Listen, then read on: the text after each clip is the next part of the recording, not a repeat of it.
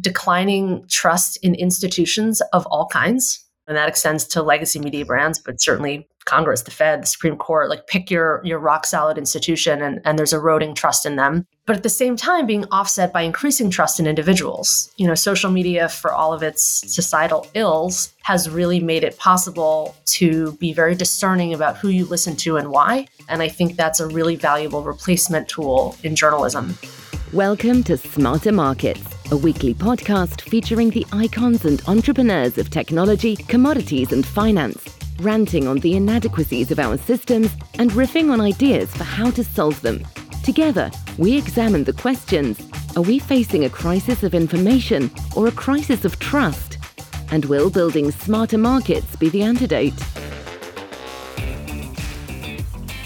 Welcome back to A Smarter Way on Smarter Markets. I'm Dave Greely, Chief Economist at Abaxx Technologies. Our guest today is Liz Hoffman, Business and Finance Editor at Semafor. We'll be discussing how to provide trustworthy financial news to an interconnected world with increasingly divergent and competing viewpoints. Hello, Liz. Welcome to Smarter Markets. Hi. And I also want to welcome you back. I, I hear you're just back from Davos, and I want to talk with you today mostly about the challenges and opportunities in financial journalism in today's world. But I read a really insightful piece that you had written from the World Economic Forum in Davos. And I wanted to ask you about that first because it really struck a chord with me. And it kind of gets to the heart of what we're trying to do with this podcast series. The article was, you know, you wrote, Don't bet on the Davos consensus. And I'm just going to read what you wrote because I really liked it. you wrote, There are plenty of legitimate gripes about Davos. It's elitist, it's hypocritical, it's opaque, it shares little about where its 400 million plus in revenue goes, all fair. My gripe is that it's wrong consistently about important things. And that's what I wanted to ask you about. You know, the idea of these, you know, so-called elite forums and institutions that seem to keep failing forward in a certain way.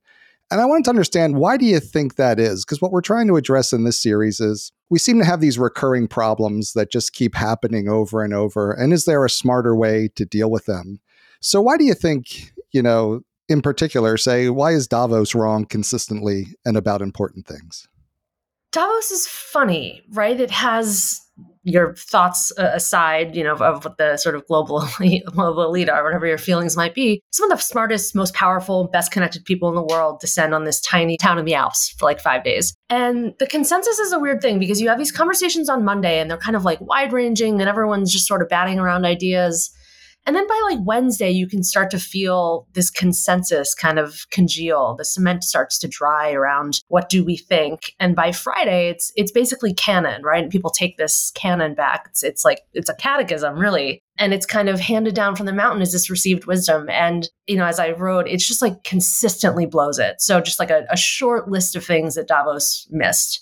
You know, you go back to 2008, massively missed the risk of, of a coming global recession 2016 totally missed the risks on Brexit and Donald Trump getting elected, right? The two events that really defined the turbulence of that year. Completely missed the slowing global growth in 18 and 19.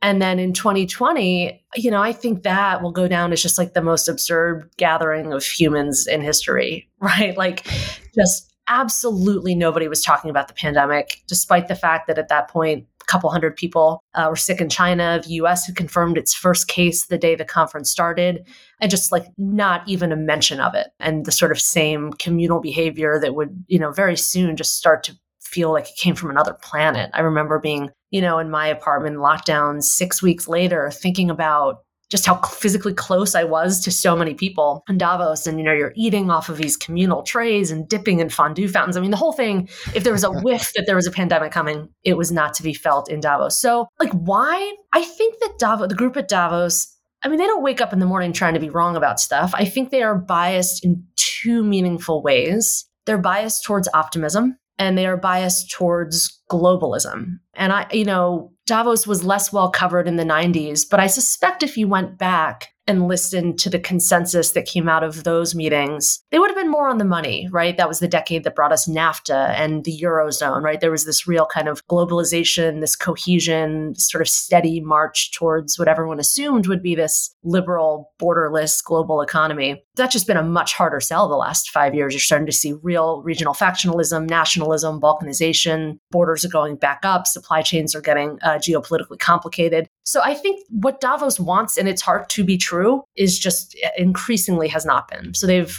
they've had a tough betting record. And actually, in 2017, I think Davos, in like a in a weird spasm of self awareness, invited some psychology experts to talk about why people get predictions so wrong. And I think the best defense one of them had for why Davos man consistently blows it is that well, he's actually not always wrong, but he's not better than a dart throwing chimpanzee, which is not like particularly high praise.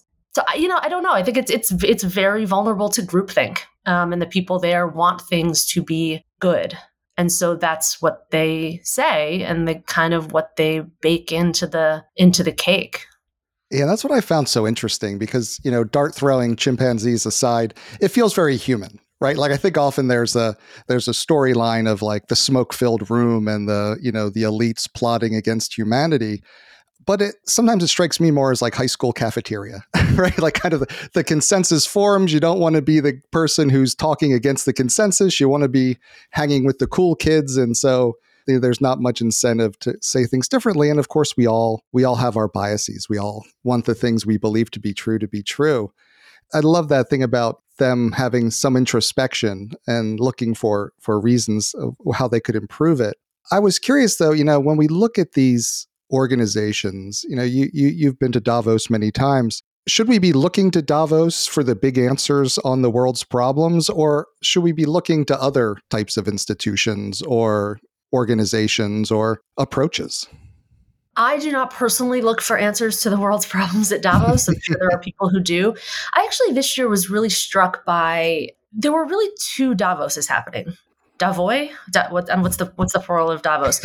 Um, there, there's one that's happening in the big conference center where these panels on, you know, sustainability and and water scarcity and eating bugs. I mean, like the kind of stuff that that makes a, a large segment of the world just kind of roll their eyes a little bit, but are you know objectively kind of lofty, idealistic things. And those the people that are at that Davos are largely public sector, nonprofit, NGOs, they are far blacker and browner than the rest of the conference, much more international. And then there's this other Davos that's happening very quietly, you know, in the Belvedere, in the Hilton, you know, in these suites where they're fundamentally just business meetings. And it's just become a convenient way for Western executives to knock off a lot of global business in a couple of days. So I don't know if Davos is comfortable with that kind of dichotomy, uh, but I think that's really what it's turned into.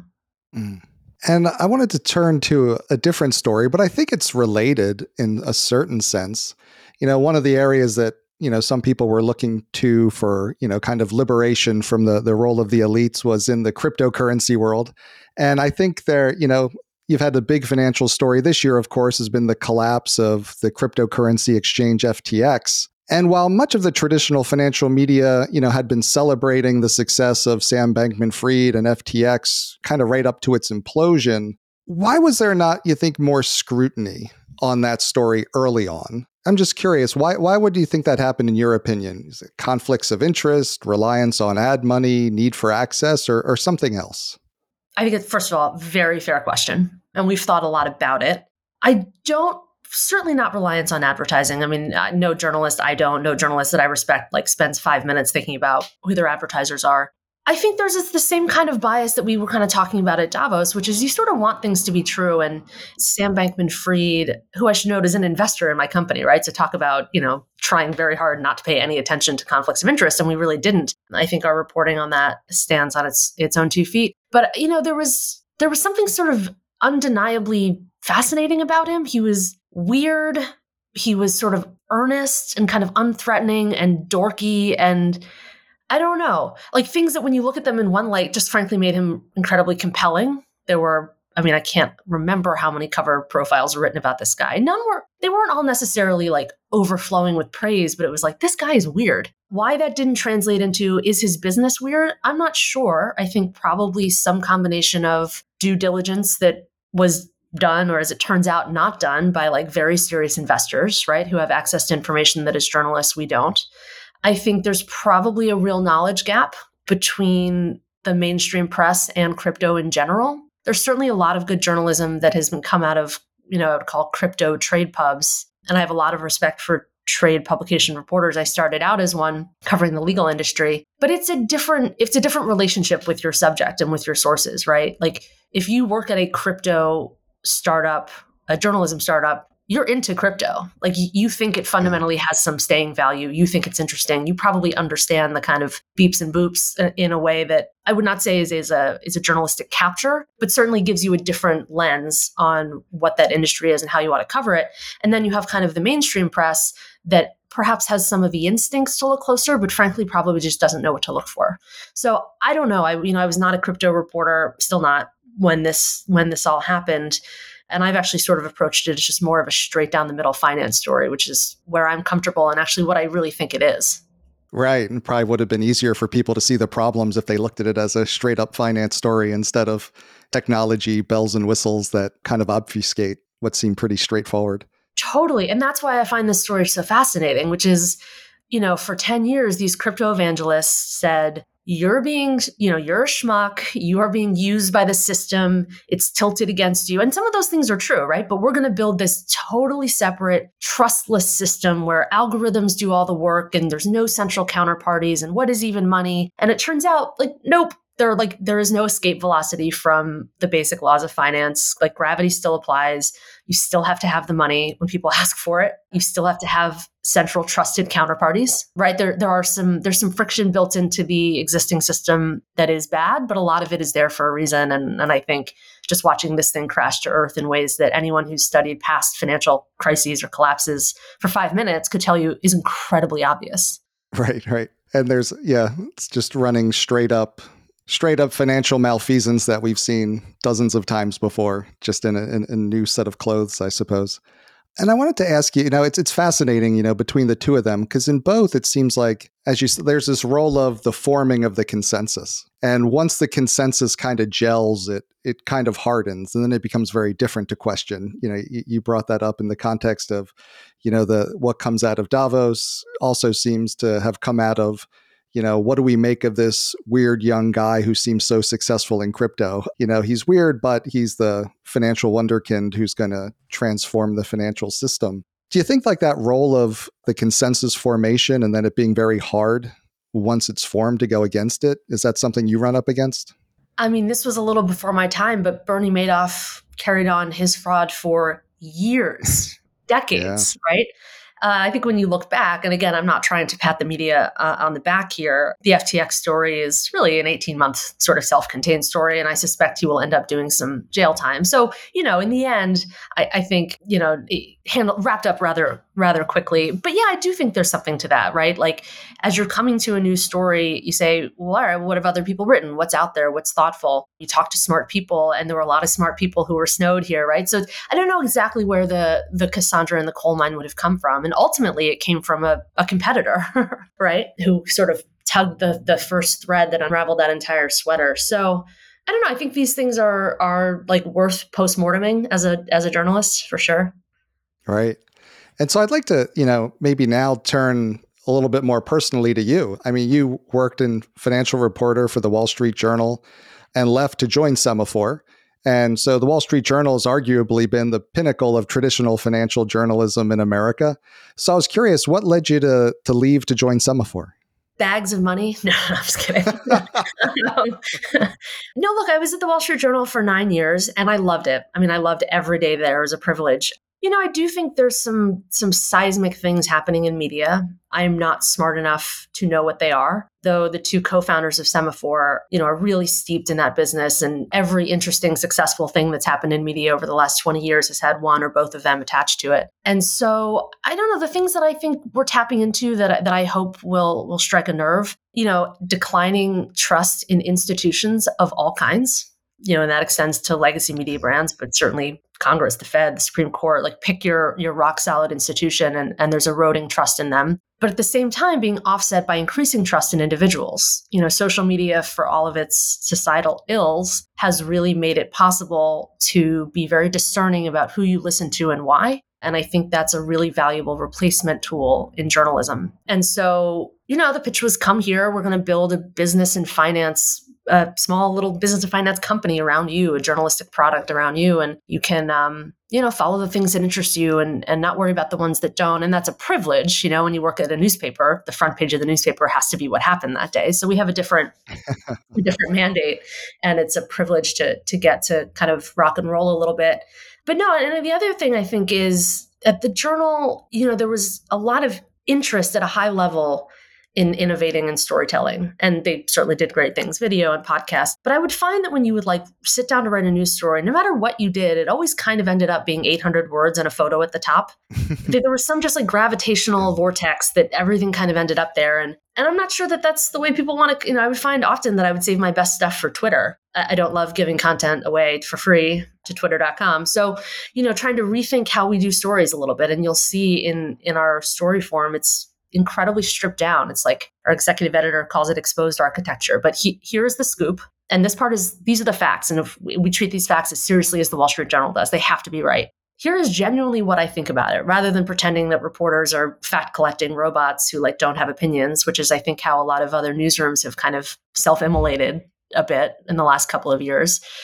Just like attack it head on. Here's generally what I think about it. Here is where I might be wrong here's my personal blind spot. Here is someone smart who disagrees with me or overweights something I've said or underweights something I've said. And then the last thing is we really do try to bring the global perspective in because when I talk to investors and CEOs, they run their businesses, they run their portfolios globally. And so they don't want to have to read 15 things every day. So to, to try to really be global.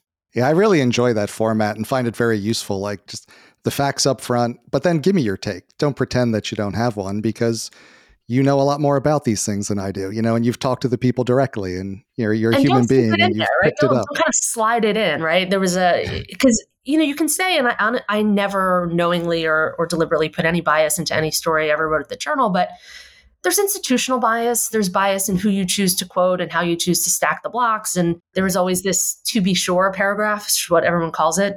And you have to put it like high enough that it was before the jump, but like it, it was like, yeah, maybe not. But actually, we want to like pull that out and give it its own real estate, put a really smart voice in there. Um, and then when we do get it wrong, which we do sometimes, just like completely own it and kind of re report the story a little bit. It's been really fun to do.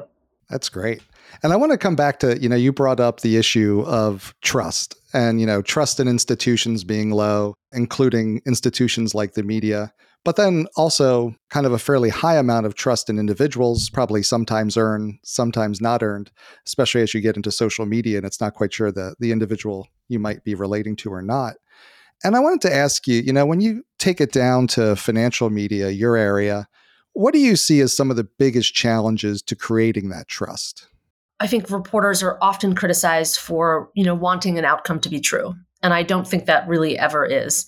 To the extent it ever is, financial reporters are human beings and thus rooting for the economy to do well, right? Yeah. You know, certainly crises are fun to report on, but you they're not it's not worth it. You're not wishing that on the economy. So i think there is sort of an, an, opportunistic bias based in sometimes both on sort of like companies and trajectories products in particular like a lot of journalism. I certainly got a lot better but in the early days a lot of tech journalism is basically product reviews you know and i think once the media very rightly woke up and said whoa these are these are hugely powerful companies who are shaping our our lives and our politics. I actually think the pendulum probably swung a little too hard to the other direction, right? Um, and so you're always kind of trying to find that balance. But I think, and, I, and I've sort of noticed it more as I joined Semafor, just the ability to talk to people about complicated people like you'd be telling your friends, because there's so much jargon. We really, we try to be incredibly allergic to jargon and to really be selective in our stories, right? I covered M&A for a long time and it's an incredibly fun beat and like a very it's a very specific kind of reporting muscle that you when you learn how to do it. That said, I think sometimes there's a tendency to cover M&A as if it's an unalloyed good, right? More deals is good. Like I don't know why, they're exciting and stocks move and and they're scoops and it's fun, but it's like one company you've never heard of buying this other company you've never heard of and we can't really tell you why because we don't cover these companies, we cover deals. So I think trying to just be to always think of the reader and not write for your competitors or write for your sources, I think is just a good mantra to, to sort of say in the mirror every morning. That's great. Yeah, I wanted to ask you one thing about financial media, and it might be more true in broadcast relative to print. But I think there's often a sense that financial pundits maybe have to act a lot more certain about things that are inherently uncertain. You know, I, I spend a lot of time talking with traders and investors, and, you know, most traders, you know, the most successful among them will you know, in their honest moments tell you that they're right a little tiny bit more than they're wrong, like maybe 52, 53% of the time. So I think sometimes there's this, you know, idea of if people are speaking too confidently about issues that everyone in the know knows you can't be that confident about, it can be eroding of trust. And maybe that's part of the the move you're doing at Semafor of separating facts where you want to be 100% confident versus opinion where you're given your best your best thoughts.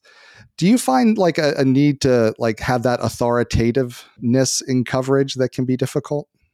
I find sometimes when I'll be pursuing a story, and look, some stories, some scoops are just too good. They have to just live on their own. But if, if I'm reporting a story and I really I don't have a point of view on it, or I'm not really sure what the thing is, then it may just not be a story for us. And I think that's there's some discipline baked into how we're approaching the news. But to your point about about you know having to sort of be authoritative, you know, if you get too much into on this hand, on the other hand, I'm not really sure what you're giving readers, but I think the best example of that, and it serves a huge purpose, it has to be done. But you know, every day a reporter at the Wall Street Journal, at Reuters, at Bloomberg has to write a story about what the stock market did that day, right? And there's always some tendency to kind of try to figure out why. And sometimes it's obvious, right? Like Greece defaulted on its debt. Sure, European stocks are down. But often there just isn't. And it's just not that satisfying. And you just sort of try to shoehorn something in anyway and, and hope that no one will squint too closely at it. You know, I think that is hard. And it's particularly hard in, in financial reporting because, you know, you spent your entire career as a student of the markets. Like sometimes they make no sense. Yeah, we used to laugh because you know I used to have to write analysis reports. You know, when I worked in research at Goldman, and some days a big move would happen, and you'd call down to the desk to ask the traders, you know, hey, what's going on? Usually they would laugh at you and say, more buyers than sellers, or more sellers than buyers. Like, thanks, it's very insightful. Markets but, go you know, up and down, great. yeah, yeah. but it's kind of teaching. Like somebody's like, yeah, like if you don't know, you pretending you know certainly doesn't help build that trust. Um, no. And so I also wanted to ask you because, in addition to the reporting you do, you've also recently published a book, Crash Landing, on how the world's biggest companies navigated the COVID 19 pandemic. And certainly that's an episode that I think will be digging through the implications for trust in institutions and media for a long time. And I was curious, you know, not only what did you learn, but what do you think the rest of us need to take away about the state of trust in business, government, and media and the importance of it from the, the COVID 19 experience. Yeah. I mean, one correction, I, it has not published yet. It publishes on March 7th. Oh, so your readers sorry. can still go pre-order it, but they won't get it for 6 weeks or so. But it is it's done. Yeah, I mean it was just a fascinating project start to finish. I mean, I it really came out of reporting that I'd done for the journal. We did this huge, it's like 9,000 word story the first weekend of April of 2020 and it was a tick-tock. It was like the month of March day by day seen through the eyes of, you know, the biggest CEOs and investors and policymakers in the world and it was really the month that the economy just completely shut down and we thought that was an important moment to capture. But it just made so obvious from the jump that there was this incredible, frankly, narrative tension that was unspooling every day, and that there were huge questions that were going to be answered by the time we were done. Now, I, like you or everyone, probably assumed we would have been done in six months and not still talking about this three years later. But no, my takeaway is and look, you know, since we're being super transparent about bias in reporting, you have to kind of own it on the way in. I suspect, though I don't know, that most of the people who ended up talking to me thought they had good stories to tell that would ultimately end well for them. And they did, mm. though they started talking to me, I think, at a time when that wasn't totally clear. But there's probably some self selection built into the stories that I chose to tell. My takeaway and we can there's a couple of layers of this because you know we're living with the consequences now is that things turned out pretty well and a lot of credit goes to policymakers in Washington who did in a matter of a couple of weeks what it took policymakers in 2008 to do over the course of eight or nine months and what policymakers in 1929 never did, right? So we are getting better at this. We are, we are iterating in a positive way, I think. You know, so certainly the central bank response, I think, a minus, A, very high marks for me. Um, and we can get into some of the downsides there. And then, you know, at a, at a corporate level, and I'm always sort of wary of being accused of sort of being a apologist for CEOs who are not, as a group, universally loved. I will tell you that almost everyone I talked to was trying to do the right thing almost all of the time and almost always did it, which is to say, who am I responsible for here? What can I do to help them? And how do we move forward? And so, you know, the answer to that first question is certainly employees, it's certainly shareholders. It's not, you know, it's not, we're not naive. And it's, you know, uh, vendors and suppliers and, and broader stakeholders. What do we need to do to help them? We need money, right? So, you know, I was I was shocked at how quickly and frankly expertly and really interestingly people short up their balance sheets incredibly quickly. And then operationally, like how do we move forward from this? And I think that's probably been the bumpiest one. And you've seen some CEOs, I think, kind of step in it, not reading the room well or not really understanding the balance of power that had shifted between them and their employees during that, you know, 18 months or two years. But I I think that most companies and, and I think the economy more broadly is coming out of this stronger than it went into it, which I, I realize is sort of a counterintuitive statement given the kind of bumpiness that we're in right now.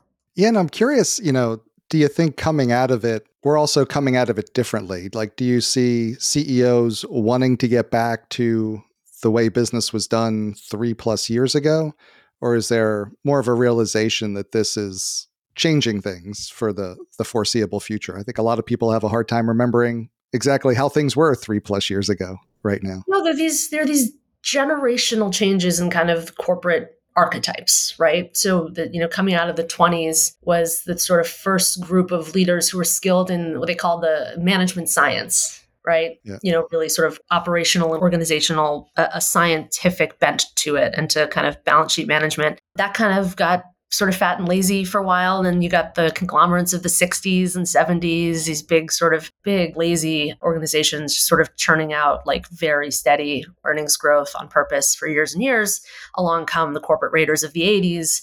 Bust them all, up. You know, the Raiders didn't last, but I think that discipline that they brought did. And you saw companies in the 90s, you know, they merged, they outsourced. I mean, they really became corporate entities. And, and the CEOs that ran them kind of escaped the business world entirely, right? Steve Jobs and Jeff Bezos and Jamie Dimon are they're celebrities on their own. And so uh, trying to figure out what comes out of this, I think there is, and it's not just the pandemic itself. You have to remember all of the turbulence that got kicked up around it and that was kind of it was supercharged by it. So you're talking about the racial justice protests of of 20 and 21 you're talking about you know increasingly divisive and toxic politics right? You're talking about january 6th i mean this this real and it's hard to say there's no lab experiment but you know the pandemic obviously has a, a lot of that has its roots in the, the sort of anxiety and malaise that was brought by the pandemic.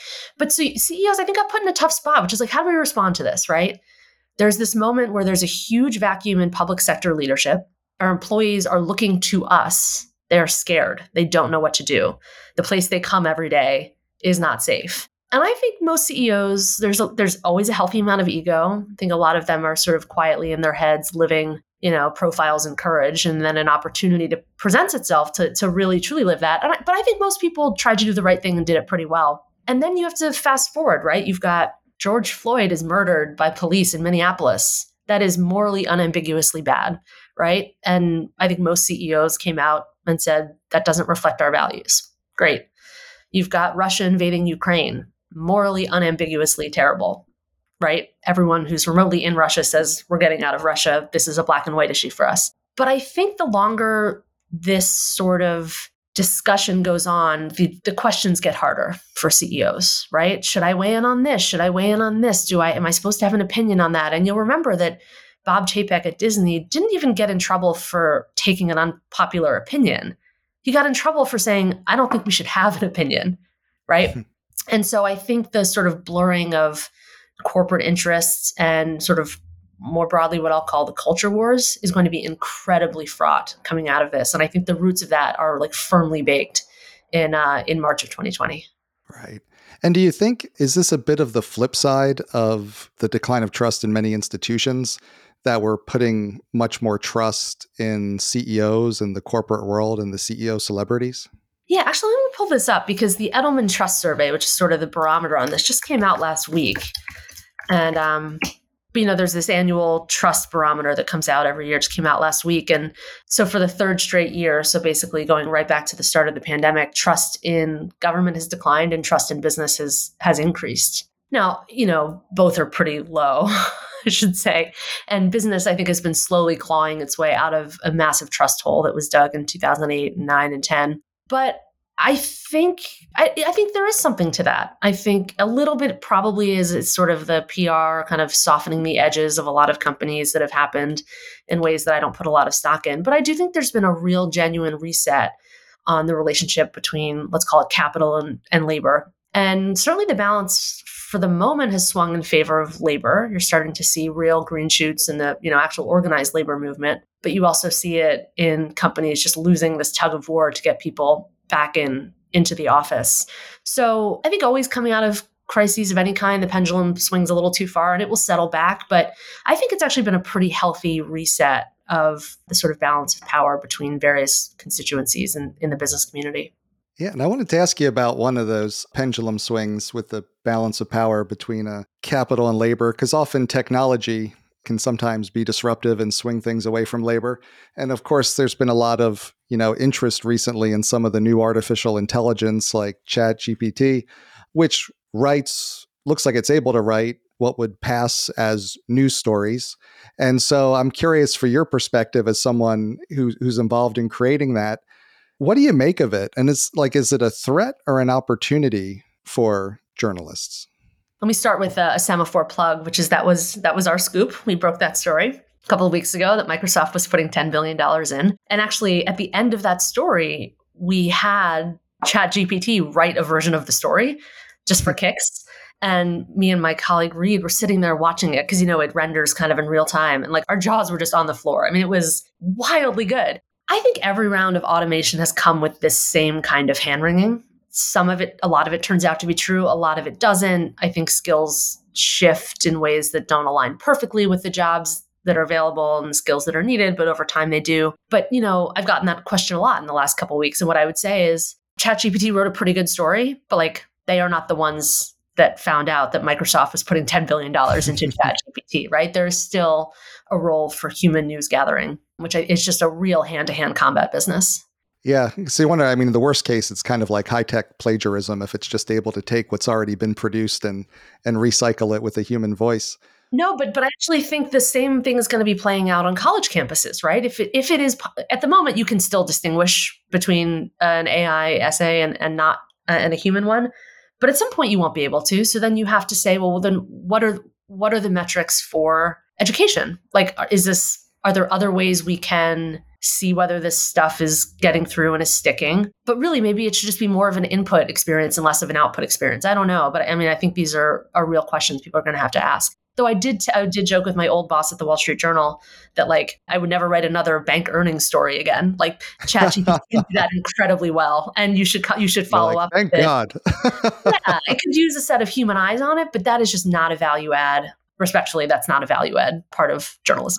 And it does create this opportunity for if you can have uh, an AI write a serviceable first draft that can get you started and then you know save people staring at the white sheet of paper and then you you know where you can add in. It could be a, a fantastic tool potentially. The first word is always the hardest. And actually i joked with my my publisher the other day that i should just go dig up all of my book notes which i think are somewhere in some text files on my computer and just like plug them in and say, spit out, give me, give me 95,000 words on this. like, I don't know. we'll see. But no, you know, the skill layer that's like, you know, that sits on top of a lot of these automated processes have gotten, gotten more valuable, right? We have assembly lines that changed how we produce cars, but like the the engineering talent that that improves them and makes them, you know, run safely and effectively is is more valuable than it ever was. Yeah. And I wanted to ask you a bit, you know, because not only is the financial media changing, evolving, but also the financial companies and industry that you cover as well is changing a whole lot. You talked about some of that in response to the pandemic. But I want to ask you about one in particular. You covered Goldman Sachs for a long time going back to 2017, you know, I think you broke the story about Goldman getting into crypto. You know, recently Goldman had moved into retail banking with Marcus, which didn't go well, and now they've announced a major reorganization. And I was curious, like, how do you see the financial landscape that you cover changing now? It's funny. Yeah, I've, i started covering Goldman in the middle of 2016. It's been a long time. You know, and I, I caught Goldman at a particularly interesting time, right? You have to wind back the clock a little bit. But if you go back to 2008, Lehman failed. Bear Stearns essentially failed. It was bought by JP Morgan. Same with Merrill Lynch, was bought by Bank of America. And you had these two legacy investment banks that like were hanging on by their absolute nails and were ultimately rescued by the Fed, uh, as Goldman Sachs and Morgan Stanley. And they came out of it with they became banks in a way that they hadn't before. They were really trading shops before, and they came out of it, you know, with a, a bank license. And then took them a couple years to say, what do we want to do with this? And Goldman decided, if we're a bank, we should be a bank, and we should be a retail, you know, a basic savings and loan bank. And they decided to try to do it digitally, which you know, it all seems kind of to be a perfectly good idea. I don't think, not that I'm a strategic expert on this stuff. I never had any strategic qualms with it. Executed pretty badly you know, massively overspent, overhired. And so, as, as you know, we broke the story a couple weeks ago. There were going to be some massive layoffs that just came last week, more than 3,000 people, which is a lot for them. I think the reason that they did it, though, actually says a lot about where the industry is, which is there's all these forces that are kind of pushing everyone to be a universal bank, more or less. You know, you used to have thrifts back in the day, right? Which were somehow distinct from, you know, commercial banks that had savings accounts for retail, and then you had the investment banks on Wall Street. Everyone is kind of a universal bank now. They're more or less in four businesses. They're in commercial banking, they're in investment banking, they're in retail banking, and they're in asset management, asset and wealth management. Basically, all the big banks have some version of, of each of those four. And there's just a lot of regulatory pressure that kind of encourages you to be big and to go in places that you're not. But actually, I think the biggest thing that I've seen in my, you know, 10 years or so covering Wall Street is that everyone thinks Wall Street are the banks, but they're not. That's not Wall Street anymore. Right? So much of the money and so much of the the sort of power and the people driving the next like generation of I'm going to roll my eyes a little bit, but financial innovation don't work at the banks. They're on the buy side. They went, you know, private equities, these private debt shops. I suspect if you were still in the business, you probably wouldn't be sitting on the commodities desk at Goldman. You would be on the other side of the aisle doing all kinds of interesting stuff that just the banks can't or don't want to do anymore. So, you know, Blackstone has a trillion dollars. Staggering. Like that, that's that's basically the size of Goldman's balance sheet. So, I mean, I think just really that that massive shift of power and influence from from the sell side to the buy side. Well, you're, you're taking me down memory lane because I was at Goldman in 2008. So I remember that very well. And I started my career at the FDIC in Washington. So I used to have to know very well the difference between commercial banks and thrifts and savings and loans and all the others. So, like we've talked a lot today, and I really appreciate it about the challenges and the opportunities in financial media. And seems like there's across all these different cross currents that we've talked about, you know, what's your North Star? Like, what's the objective that's guiding you as you try to find the better, smarter way forward for the industry and for yourself? That's a good question. What is it? Like, journalism, I think, is sometimes a little bit slightly unfairly, but but mostly accurately referred to as a bit of a dark art, which is like it's not really clear how you do it, except maybe if you're lucky enough to sit next to someone who's really good at it, then you kind of learn how they do it. But you know, fundamentally good stories, right? And and we can dig into what that is. But fundamentally, like a good story to me should inform. It should ideally surprise and delight occasionally, but it should tell you something that you didn't know about the way the world works. And sometimes that takes the form of a scoop. But as we discussed before, a lot of scoops don't actually tell you anything you didn't know, right? Or are interested. I think on most days, most readers care whether something is new to them, whether it's presented in a way that makes sense to them, right? Whether they can engage with it and whether they can trust it. And so I think those are the things that I keep top of mind as I sit down to write. Like I'm not writing for my competitors. I'm not writing for my sources, not writing for my subjects, I'm writing for my readers. And if you're doing it right in the way we've tried to approach it, some of those people are your readers, but you there's a real navel gazing tendency to say, well, you know what is what is so and so who works at this competing organization going to say about this because you know you just you, you lose sight of the of the customer actually and you know i think we talked at the beginning of, of this about, you know, just the absolute declining trust in media. Like literally no one likes us or trusts us. And I think some of that is fair, some of it isn't. But like most normal companies or industries, when the customer doesn't like the product, they say, well, why don't you like it? Maybe we should change it. And in journalism, it's been like, you don't know what's good for you, right? Like sit here and eat your vegetables. And I think there's been a real kind of patronizing attitude towards readers. And so it's almost hard to believe that they hate us. So I think we try to talk to our readers like right on their level, try to be human, try to tell them why something matters. And if something doesn't matter, don't spend time on it. People are busy. And then look, at the end, you have to be right about stuff. Like trust is built iteratively. And I was lucky enough when I worked at the Wall Street Journal to have inherited, you know, at that point, inherited 120 years of trust. We had our 125th anniversary when I was there. And that's a real privilege. And it's like a, you have to carry it forward we are starting from a totally blank sheet of paper. And so I treat every story, every sentence, every interview as a way to just put another jelly bean in the jar of like why you should give a shit about what I have to say about anything. Thanks again to Liz Hoffman, business and finance editor at Semafor. We hope you enjoyed the episode. Join us next week as we continue our series, A Smarter Way, with guest Robert Dannenberg, former chief of Central Eurasia Division, CIA. We hope you'll join us. This episode has been brought to you in part by Base Carbon. The trading of carbon credits can help companies and the world meet ambitious goals for reducing greenhouse gas emissions. But how do we judge the quality of these projects? And how can we ensure that our investments are creating real value? At Base Carbon, we're focused on financing and facilitating the transition to net zero through trusted and transparent partners. It's time to focus on what's important it's time to get serious on carbon. Learn more at basecarbon.com. That concludes this week's episode of Smarter Markets by Abaxx.